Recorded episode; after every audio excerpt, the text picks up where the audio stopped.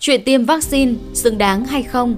Đừng để mỗi ngày trôi qua trong cả sự lo lắng lẫn những công kích, ghét bỏ. Câu chuyện về cô gái khoe được tiêm vaccine trước trên mạng xã hội nhờ ông ngoại đang dậy sóng mạng xã hội những ngày vừa qua.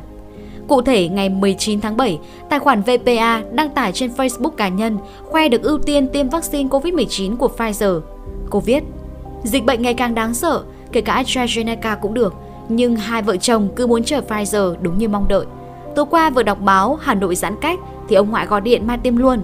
Pfizer con nhé, mà thở vào nhẹ nhõm.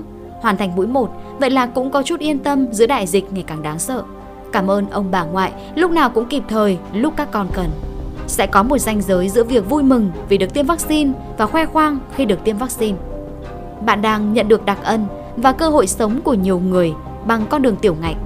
Và việc khoe khoang về đặc ân đó là một hành động vô cảm và ngốc nghếch. Vô cảm trước những người không có điều kiện bằng đang kiên nhẫn chờ đợi đến lượt mình được tiêm và ngốc nghếch khi đã thổi bùng lên tâm lý tiêu cực trong thời điểm cả nước đang thiếu vaccine và công cuộc chống dịch còn nhiều căng thẳng. Nhưng một con sâu làm dầu nồi canh không có nghĩa là bất cứ ai được tiêm vaccine trước, bất cứ ai đăng tấm ảnh vui mừng cũng bị chúng ta phán xét nghi hoặc rằng họ không xứng đáng được tiêm bằng những người khác, họ không thể tiêm trước mình. Cách đây cũng chỉ một tuần thôi, bạn tôi cũng được tiêm mũi vaccine đầu tiên. Là nhân viên mặt đất tại sân bay, công việc đòi hỏi tiếp xúc với rất nhiều người và được tiêm vaccine sớm sẽ rất quan trọng. Cầm tờ phiếu hoàn thành việc tiêm vaccine xong, bạn vui vẻ đăng một bức hình trên Facebook. Hy vọng mọi người sớm khỏe mạnh qua mùa dịch, rồi ai cũng sẽ được tiêm chủng. Mọi người đừng quá lo lắng. Giờ gặp mình ở sân bay, mọi người đừng quá lo. Tôi mừng cho bạn, mọi người mừng cho bạn. Phía dưới bình luận là những lời dặn dò từ mọi người về việc nên giữ sức khỏe như thế nào sau tiêm, ăn uống nghỉ ngơi sao cho phù hợp.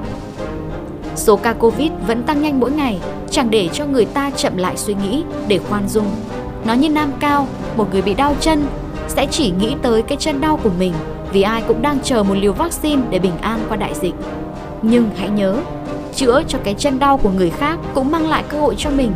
Tiêm vaccine không phải trò chơi sổ số, một người trúng thì người kia sẽ trượt. Cũng không phải người này được tiêm thì người khác sẽ dính bệnh. Để đạt được tỷ lệ miễn dịch cộng đồng, ít nhất 70% người trưởng thành cần được tiêm vaccine. Việt Nam đang đẩy mạnh quá trình tiêm chủng hướng tới mục tiêu này và nó không phải trong ngày 1, ngày 2. Chúng ta không thể chi phối chính sách, cách thức vaccine được phân phối hay quyết định mình là người được tiêm trước, nhưng chúng ta có thể điều chỉnh hành vi của mình trên mạng xã hội. Sống giữa đại dịch đã đủ mệt mỏi tinh thần, đâu ai muốn đeo thêm gông vào cổ. Hãy nhìn vào mặt tích cực, thêm một người tiêm vaccine, thêm một lá chắn an toàn, giảm phần trăm lây nhiễm trong xã hội, bớt đi một người có thể đối mặt với nguy kịch. Và quan trọng hơn, cho ta một bước gần hơn với mũi tiêm của mình. Chẳng phải đó đều là những việc đáng mừng hay sao? Với nhiều người, họ cần cả dũng khí để tiêm vaccine khi vẫn còn nhiều sự hoài nghi về vaccine trên toàn thế giới.